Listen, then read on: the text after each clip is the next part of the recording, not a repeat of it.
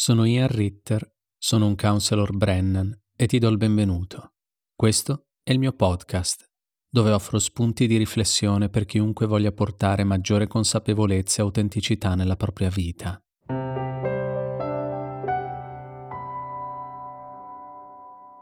Nonostante possiamo averli sempre considerati la stessa cosa, c'è una profonda differenza tra il dovere e la responsabilità. Ancor di più, c'è differenza tra il senso del dovere ed il senso di responsabilità, perché è molto diverso come ci fa sentire l'uno e come l'altro. Comprenderne le differenze può significare passare dal sentirci sotto pressione e in ansia a vivere con maggiore leggerezza e senso di proposito diversi ambiti della nostra vita. La necessità di fare questa distinzione si presenta spesso nelle sedute con i miei clienti perché confondere le due cose può portarci a grandi sofferenze e non è raro che persone si rivolgano a me proprio perché sono rimaste incastrate nel dovere.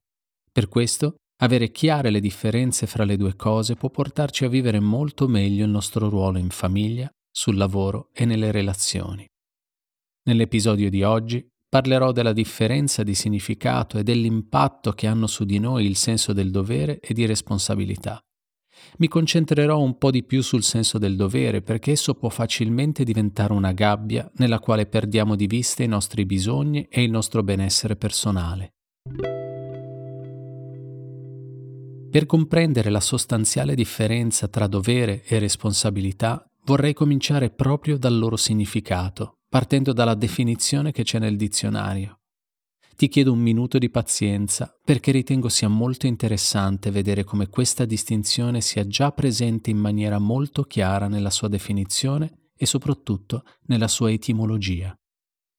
Parto dalla definizione di responsabilità, la condizione di essere responsabile, ovvero che risponde delle proprie azioni e dei propri comportamenti rendendone ragione e subendone le conseguenze. Passiamo alla definizione di dovere.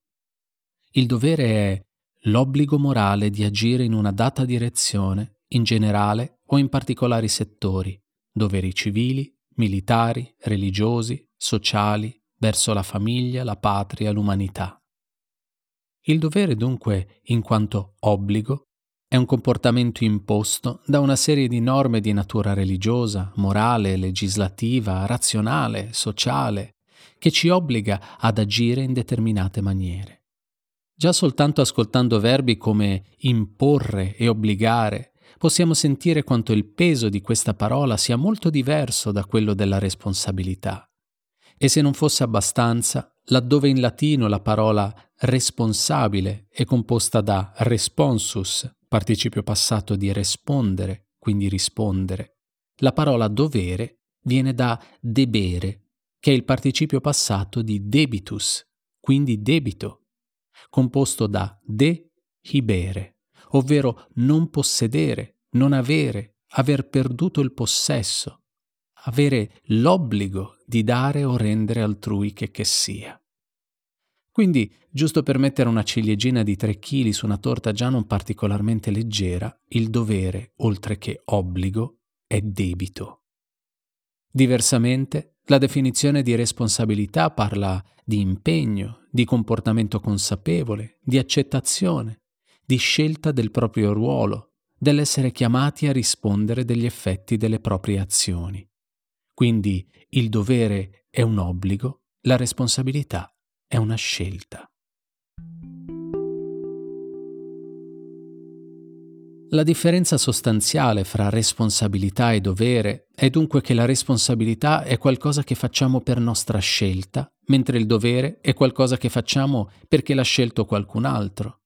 Per carità, può benissimo essere una decisione altrui alla quale abbiamo scelto di sottostare, ma comunque non qualcosa che nasce da noi.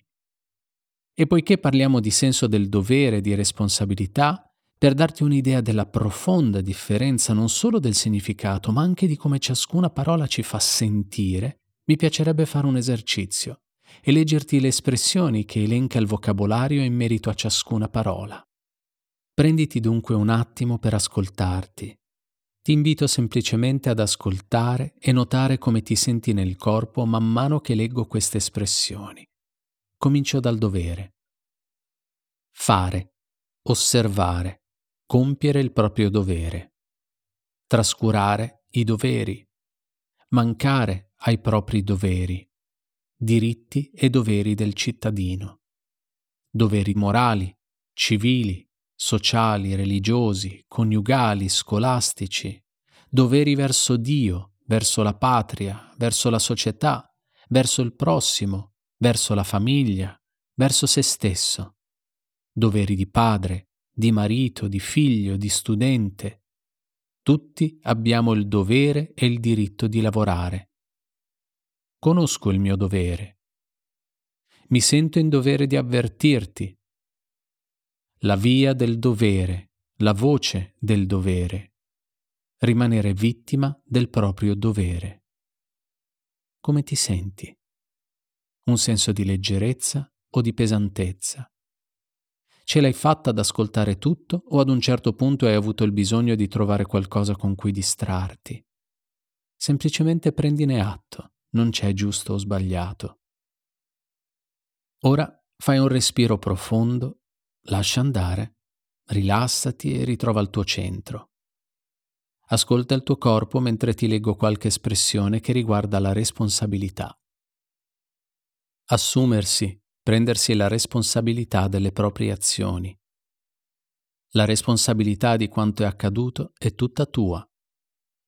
Ognuno deve accettare la sua parte di responsabilità. Non voglio alcuna responsabilità in questa faccenda. Hai una grossa responsabilità, stai attento. Fare una dichiarazione, impegnarsi sotto la propria responsabilità. La responsabilità della casa è tutta sulle spalle di quella povera donna. Come ti senti? Leggerezza o pesantezza? Com'è stata questa volta rispetto alla prima? Hai sentito il bisogno di distrarti o ti è riuscito di arrivare fino in fondo? magari disconnettendoti giusto quando è arrivata la povera donna.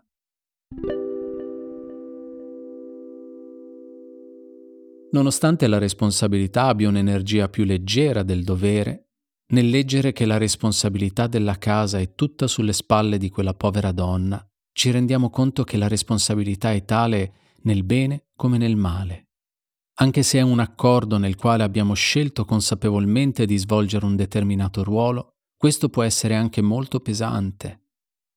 Quindi prendiamo questo esempio per parlare del fatto che dentro di noi, quando facciamo qualcosa, possiamo farla per responsabilità, vivendola come una scelta consapevole, possiamo farla per dovere, quindi come un'imposizione dall'esterno o dall'interno, oppure possiamo farla sia con l'una che con l'altra. Vediamo meglio come questo avviene prendendo l'esempio di poco fa, la responsabilità della casa è tutta sulle spalle di quella povera donna. Possiamo sentire il peso della responsabilità di dover gestire una casa da sola in tutto e per tutto. Ci immaginiamo i figli, le pulizie, i pasti, la spesa, le bollette, la manutenzione e via di seguito.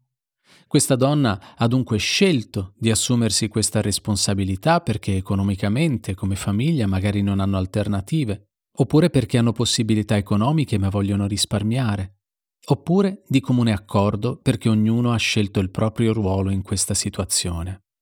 Anche se il dovere richiederebbe che ci fosse un'entità che le imponesse di assolvere a questo ruolo, il motivo per cui ha scelto di assumersi la responsabilità di gestire tutta la casa da sola può anche benissimo arrivare da un senso del dovere che ha ereditato dalla sua famiglia d'origine. A questo punto L'entità alla quale ubbidisce può benissimo essere la figura della madre che questa donna ha interiorizzato e che le intima di svolgere questa funzione di tutto fare. Questa figura che le parla con la voce della madre è il giudice interiore che le dice è tuo dovere morale occuparti di tutta la casa. Sentendosi dunque in dovere di farsi carico di quel ruolo, allora sceglie anche di assumersi quella responsabilità. Però, poiché il vocabolario la definisce una povera donna, è evidente che le pesa e non sappiamo quanto ancora reggerà questo fardello sulle spalle. Ce la immaginiamo affannarsi malvolentieri per riuscire a fare tutte le faccende domestiche. Alla prima occasione, che sia facendo la spesa o con le amiche per strada, ce la immaginiamo però anche lamentarsi di quanto è stanca e di quanto ancora deve fare. Ammesso che si conceda il lusso di prendersi qualche minuto per conversare con le amiche per strada. E qui vediamo un bel esempio di come i due concetti vanno a confondersi dentro di lei. In questa situazione, questa donna non ha chiaro se è suo dovere o sua responsabilità farsi carico di tutta la casa. Può essere che non ci siano le condizioni per fare altrimenti e quindi, suo malgrado, una persona si assuma la responsabilità della difficile situazione, si rimbocchi le maniche e faccia del suo meglio per riuscire a far fronte alle tante incombenze della gestione di una casa. C'è risolutezza, c'è impegno e determinazione in questa scelta. È un impegno consapevole. Diversamente, se di fronte a questa necessità internamente c'è una voce che dice che devi fare questa cosa, allora la determinazione viene meno, perché non è un'energia nostra che ci porta a muoverci verso un obiettivo, ma è un'energia che ci viene da altri, che abbiamo interiorizzato e che ci spinge a fare una certa cosa perché ci dice essere il nostro dovere. È un'energia riflessa, se vogliamo, un condizionamento che possiamo aver acquisito da retaggi familiari, sociali, culturali e religiosi che ci porta ad agire meno consapevolmente. Sono tutte quelle influenze esterne che oggi per lo più si traducono in pressioni interne.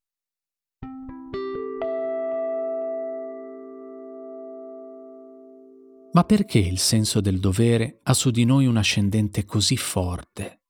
perché non riusciamo semplicemente a dire di no a questa voce interiore? Beh, innanzitutto perché, come abbiamo visto, questa voce è il nostro giudice interiore, ovvero la nostra voce genitoriale per come l'abbiamo interiorizzata. Il giudice interiore ha un'influenza molto forte su di noi ed è per questo che ho registrato un episodio specificamente su questo tema e che puoi ascoltare se vuoi. Questa voce ama usare il verbo dovresti nel parlare di comportamenti da assumere e mansioni da svolgere. Questa voce continua a ricordarci ciò che sarebbe giusto fare. Poiché viene da dentro di noi, le diamo implicitamente valore e diamo per scontato essere la nostra verità interiore. Ma se abbiamo fatto un po' di lavoro per identificare il giudice interiore, allora sappiamo che è semplicemente ciò che era giusto per i nostri genitori. Se ci accorgiamo che spesso usiamo il verbo dovrei, allora è probabile che questa sia la voce del giudice interiore che da un lato ci dice ciò che dovremmo fare, dall'altro ci fa sentire in colpa quando non lo facciamo. Proprio perché il dovere è per definizione un obbligo morale, il prezzo da pagare nel momento in cui veniamo meno a quest'obbligo è il peso del senso di colpa. Quella stessa voce dentro di noi che ci dice quello che dovremmo fare è la stessa che quando non lo facciamo ci dice che siamo sbagliati. La pena della nostra mancanza viene inflitta internamente e istantaneamente se veniamo meno al nostro dovere attraverso il senso di colpa. Per carità, il senso di colpa può essere anche utile. Esso emerge anche quando veniamo meno alle nostre responsabilità, ma si tratta di due sensi di colpa molto diversi. Nel caso del senso del dovere, il senso di colpa che emerge è quello malsano, che ci dice che, poiché è un nostro obbligo morale, nel momento in cui veniamo meno, siamo sostanzialmente delle brutte persone e dovremmo vergognarci di noi stessi. Nel caso della responsabilità, invece, il senso di colpa che emerge è quello sano, che ci ricorda che siamo venuti meno ad un impegno che ci eravamo presi e che è dunque il caso di porre in qualche modo rimedio alla nostra mancanza. Se vuoi approfondire l'argomento, ho registrato un episodio anche su questo tema, facendo chiarezza fra senso di colpa e vergogna.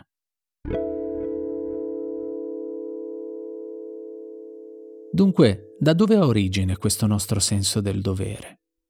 Il concetto di dovere è antico e potente, promosso e rafforzato da ogni genere di sistema economico, politico, religioso, culturale e sociale, ognuno con le proprie regole e tradizioni. Crescere in un qualunque ambiente che scelga di abbracciare questi principi fa sì che ci vengano insegnati e dunque da parte nostra assimilati. I nostri retaggi culturali determinano la struttura all'interno della quale si sviluppa la nostra vita, fornendo ad essa i valori e le credenze ai quali ci ispireremo. In parte, molto di quello che abbiamo interiorizzato essere il nostro dovere arriva da ciò che ci è stato detto dai nostri genitori e altri adulti quando eravamo bambini. Ma poiché i bambini imparano per imitazione più che per educazione, molto di più l'abbiamo appreso osservando come loro si comportavano nei confronti di se stessi e degli altri. In parte, vivendo in Italia ed essendo cresciuti a stretto contatto con la Chiesa cattolica, molti di questi pensieri li abbiamo assimilati da nonni, a scuola, a catechismo, all'oratorio, a messa e in qualsiasi altro ambiente che avesse un'influenza ecclesiastica. Se siamo stati esposti a questo tipo di influenza, possiamo riconoscere come il senso di colpa sia stato un elemento integrante della crescita di molti di noi. Siamo cresciuti con forti concetti di giusto e sbagliato, così come con le conseguenze di ciò che avrebbe comportato non seguire queste indicazioni soprattutto qualche decennio addietro, poiché molte delle linee guida sulla condotta dell'individuo erano prescritte dalla Chiesa, il fatto che violandole si commettesse peccato induceva automaticamente un senso di colpa e di vergogna. L'interpretazione letterale delle sacre scritture faceva sì che fosse la legge divina a dettare quelle norme comportamentali alle quali ci dovevamo attenere. Ma il sacrificio è grande perché dobbiamo rinunciare ai nostri bisogni e desideri, arrivando a dover smettere di ascoltarci se i nostri bisogni sono in antitesi con il nostro dovere. Inoltre, se facciamo qualcosa per senso del dovere, agiamo in base alle aspettative del mondo esteriore in generale o di una particolare persona. Con il passare del tempo facciamo nostre quelle aspettative. Inizialmente, da piccoli, potevamo esserci ribellati ad esse, ma quel senso di colpa che ci veniva alimentato ogni qualvolta non rispondevamo a queste aspettative ha avuto un impatto su di noi, portandoci ad ignorare i nostri bisogni e desideri pur di far cessare questo senso di colpa. E oggi, essendo quel senso di colpa autogenerato ogni volta che veniamo meno al nostro dovere, fa sì che il meccanismo continui anche se non c'è nessuno a sgridarci. Ci pensiamo noi a farlo. Molte scelte nella nostra vita possono essere il risultato del senso del dovere più che della responsabilità. Pensiamo a chi si sposa perché lo vogliono i genitori o perché è arrivata una gravidanza inaspettata, chi resta al lavoro nell'azienda di famiglia nonostante non vorrebbe farlo, chi fa continui straordinari non retribuiti perché se l'aspetta il capo e via discorrendo. Sostanzialmente chi sacrifica se stesso per le aspettative o nel nome di qualcun altro. Questo non significa che ogni sacrificio è frutto di un inconsapevole senso del dovere. Il sacrificare se stessi per il bene di qualcun altro può essere un gesto nobile e anche eroico, come qualcuno che si tuffa in acqua per aiutare qualcuno che sta affogando. Il tipo di sacrificio di cui parlo è quello fatto per senso del dovere più che per una scelta consapevole. Un esempio può essere quello della coppia nella quale non c'è più amore, ma che resta comunque assieme per il bene dei figli. Questo tipo di sacrificio, quando è fatto per senso del dovere e non perché realmente si sente di volersi impegnare a ritrovare un'armonia nella coppia, risulta in una situazione nella quale si espongono i figli a tensioni, ad ostilità e ad un tipo di relazione di coppia nella quale non ci si vuole bene e ci si sforza a stare insieme. Ancora una volta, poiché i figli imparano per imitazione più che per educazione, essi apprenderanno che questo è il tipo di coppia che vorranno creare per se stessi in futuro, una nella quale staranno assieme per dovere più che per amore e gioia di vivere. Dunque, se in questo stesso scenario si volesse parlare di responsabilità più che di senso del dovere, allora ci chiederemmo qual è la responsabilità di un genitore nei confronti dei figli. Se crediamo che la responsabilità di un genitore sia quella di salvaguardare i figli dal punto di vista psicologico, emozionale e fisico, allora cercheremmo di creare intorno a loro quelle situazioni nelle quali verrebbero esposti al minor male possibile. Se quindi la coppia è scoppiata e c'è costante conflitto, benché una separazione sia comunque dolorosa per un figlio, è probabile che sulla distanza lo sia meno dell'assistere per anni ad un quotidiano scontro fra genitori non più innamorati.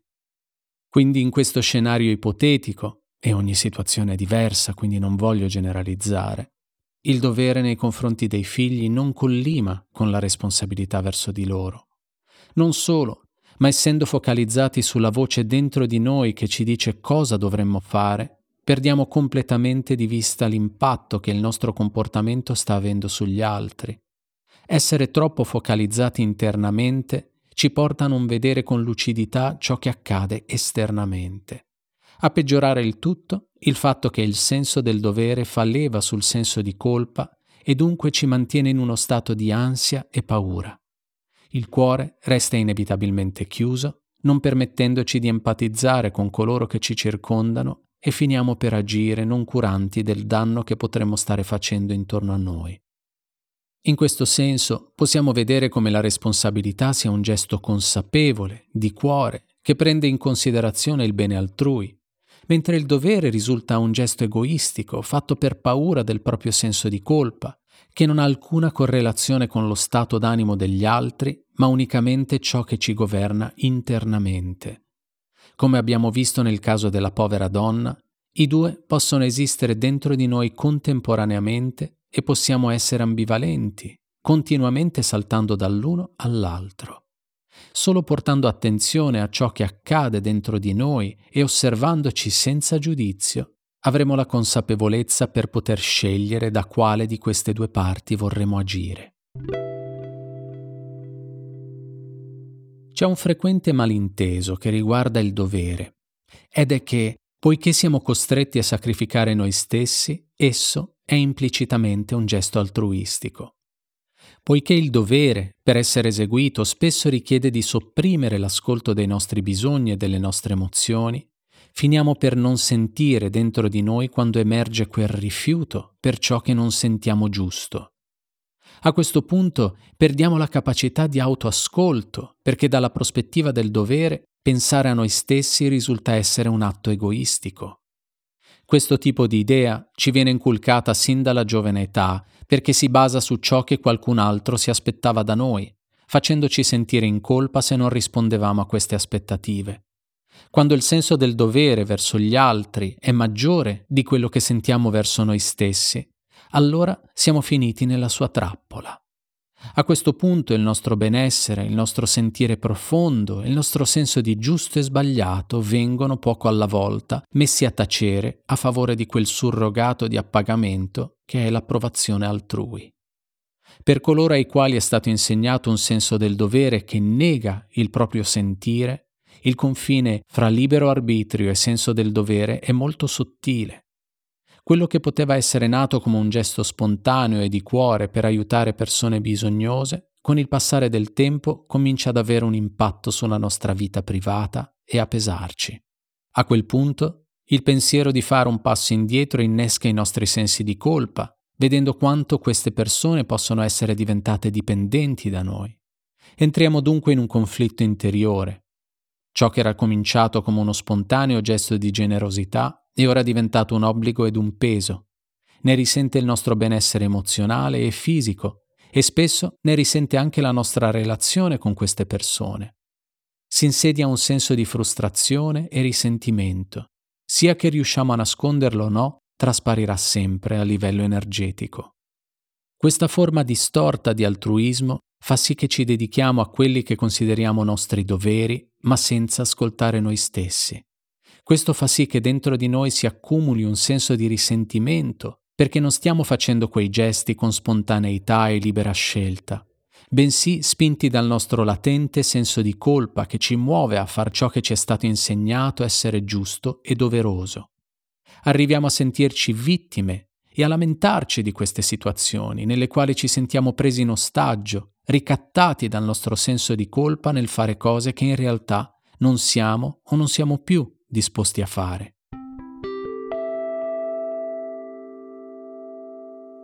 Dunque, considerando che perdiamo la nostra capacità di sentire ciò che è veramente giusto per noi stessi, Come facciamo a capire se siamo finiti nella trappola del dovere?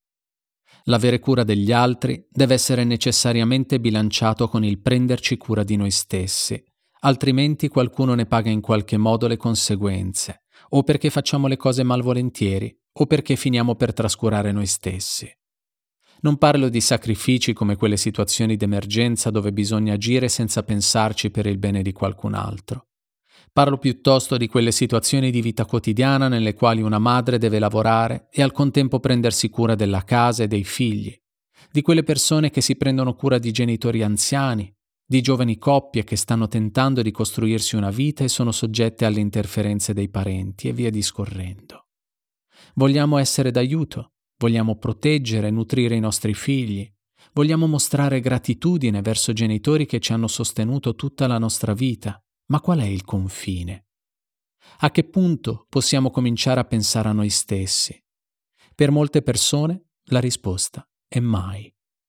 Questa dinamica è prevalente nelle donne, in parte per una predisposizione biologica, in parte per le aspettative di una società che delega loro questo tipo di ruolo. Gli è stato insegnato a dare incessantemente, trascurando i propri bisogni e che pensare a se stesse è egoistico. Ma se vogliamo finalmente uscire dal Medioevo, dove sta il confine? Come capiamo quando il nostro dare sconfina nel togliere a noi stessi? Quando l'altruismo diventa autoprivazione? Un buon modo per capire se una certa situazione ci sta pesando è notare quelle sensazioni di disagio come segnale che è il momento di prendersi un attimo per riflettere su queste particolari circostanze. Se c'è un dovere in particolare che ti fa sentire frustrazione, irritabilità o ti sfinisce e al quale ti ritrovi a pensare spesso negativamente, allora vale la pena portare un po' di attenzione ad esso. Protratte nel tempo, queste sensazioni lograno il nostro sistema su più livelli e ci portano a sviluppare condizioni di salute fisica e mentale che non ci fanno bene. I bisogni personali, anche se nascosti, non scompaiono e traspaiono manifestandosi a livello fisico, sotto forma di insonnia, stanchezza, mal di testa, pressione alta, a livello emozionale e psicologico sotto forma di insoddisfazione, frustrazione, ansia, panico, depressione, fobie e disturbi ossessivi. per aiutarti a capire se c'è qualche situazione nella tua vita nella quale stai perdendo di vista i tuoi bisogni e poco alla volta richiudendoti nella gabbia del dovere, ti farò dieci domande, alle quali potrai rispondere sì o no, alla fine delle quali ti dirò come valutare l'esito di questo esercizio. Pensa dunque ad un'attività qualsiasi nella tua vita, un lavoro, una mansione, un incarico, un servizio, qualsiasi cosa. Pensando a questo dovere, Conta quante volte risponderai affermativamente a queste domande. Cominciamo. Svolgi questa attività con allegria, ma ti senti negativamente dopo averla svolta? Svolgi questa attività perché ti senti in obbligo di farlo, piuttosto che farlo perché lo vuoi? Passi molto tempo pensando a questa attività prima e dopo averla svolta? Provi disagio al pensiero di svolgere questa attività? Provi risentimento per il fatto che devi svolgere questa attività? Ti lamenti con gli altri per il fatto che devi svolgere questa attività? Provi risentimento verso gli altri che non ti aiutano a svolgere questa attività?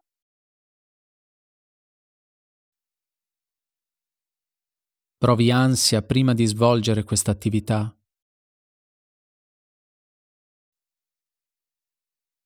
Anche se stai facendo del tuo meglio, ricevi comunque critiche per come svolgi questa attività?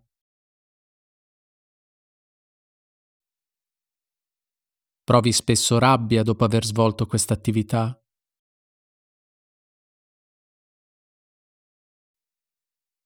Se hai risposto sì anche a solo una di queste domande, allora è arrivato il momento di sederti con le persone coinvolte in questa attività e avere una discussione costruttiva sull'argomento. Se questo non è possibile, allora comunicare di cosa hai bisogno dagli altri perché tu possa svolgere questa mansione con maggiore contentezza. Potresti anche aver bisogno di decidere se vuoi cambiare il modo con cui la svolgi oppure se abbandonarla e basta. Poiché un'attività è un gesto ripetitivo, tendiamo a farci l'abitudine. Il problema è che ci abituiamo anche ai pensieri e alle emozioni che proviamo durante questo lavoro, facendoli diventare la norma. Dopo un po' siamo talmente abituati ad essere infastiditi, frustrati ed esausti nello svolgere questi doveri, che ci dimentichiamo che c'era un tempo dove non ci sentivamo così male. È per questo che è importante fermarsi ogni tot per verificare come ci fa sentire lo svolgere una particolare attività, in modo da evitare che diventi un sacrificio del nostro benessere e dei nostri bisogni. Riascoltare queste dieci domande periodicamente ti può aiutare a comprendere in che misura ti sta pesando questa attività. Sembra incredibile, ma nonostante gli anni vissuti con noi stessi, per molti di noi può essere ancora difficile capire di cosa abbiamo realmente bisogno per essere felici. Può essere perché nessuno ha mai prestato particolare attenzione ai nostri bisogni, oppure perché l'espressione dei nostri bisogni è stata accolta negativamente in passato. Coloro che sono rimasti intrappolati in una vita nella quale si dedicano alla soddisfazione dei bisogni altrui hanno dimenticato chi sono e il più delle volte non sono nemmeno consapevoli di aver perso di vista se stessi. Per ritrovare se stessi è necessario ristabilire un contatto con i propri desideri e bisogni. Questo può essere vissuto inizialmente come un gesto egoistico, ma è necessario spostare l'attenzione su noi stessi per poter riprendere contatto con il nostro sentire ed uscire dalla gabbia del dovere. Può essere più comodo inizialmente convivere con i sensi di colpa e senso di inadeguatezza, piuttosto che cercare la propria felicità correndo il rischio di essere additati come insensibili ed egoisti. Per molti può sembrare meno doloroso convivere con un profondo disagio emozionale autoinflitto piuttosto che con la disapprovazione inflitta da altri. Ma la disapprovazione altrui non è una conseguenza inevitabile. Può succedere ma le persone che più ci amano ci incoraggeranno sempre a fare ciò che è meglio per noi. A volte riceviamo questo tipo di supporto anche da persone dalle quali non ce lo saremmo mai aspettato. Qualunque attività nella nostra vita può essere svolta con senso di responsabilità o senso del dovere. Questo significa agire mossi dall'amore per ciò o coloro di cui abbiamo consapevolmente scelto di farci carico, oppure con paura di quelle pressioni interne o esterne che ci impongono di svolgere il nostro dovere. Vuol dire riprendere in mano il potere della nostra vita, assumendocene la piena autorità. Come per tutti i cambiamenti importanti nella nostra vita, però, ci vogliono tempo, pazienza e amore. Circondarci di coloro che fanno il tifo per noi è essenziale per ricevere il sostegno necessario, ma ancora di più Importante è la nostra consapevolezza di come stiamo scegliendo di rimanere nella gabbia del dovere e poco alla volta trovare la motivazione per muovere qualche passo verso l'uscita. Molto dipenderà anche da come sceglieremo di comunicare la nostra scelta, se con velato senso di colpa oppure restando saldamente fermi sulle nostre decisioni. Questo tipo di posizioni, abbinate ad un'aperta e onesta comunicazione di cuore, possono fortificare notevolmente delle relazioni che prima potevano essere state impostate su principi diversi. Non ti dimenticare che il più delle volte lo comunichiamo noi, con le nostre parole e i nostri gesti, come vogliamo essere trattati dagli altri. Se il nostro comportamento afferma lo so che sto facendo una cosa sbagliata per la quale meriterei di essere punito, allora istintivamente il comportamento degli altri sarà quello di biasimo, se diversamente affermiamo la nostra verità con fermezza e amore per noi stessi, gli altri spesso si adegueranno e si rivolgeranno a noi con lo stesso rispetto che abbiamo deciso di avere per noi stessi. E chi si ostinerà a volerci nella gabbia del dovere, nonostante i nostri bisogni siano altri, potrà essere tranquillamente invitato ad andare a fare in culo. Se senti il bisogno di cominciare o continuare un percorso di crescita personale, puoi contattarmi attraverso il sito www.ianritter.com. Se lo desideri, puoi anche unirti al canale Telegram di Ian Ritter Evolution, dove quotidianamente scambiamo pensieri e riflessioni con i membri del gruppo. A presto.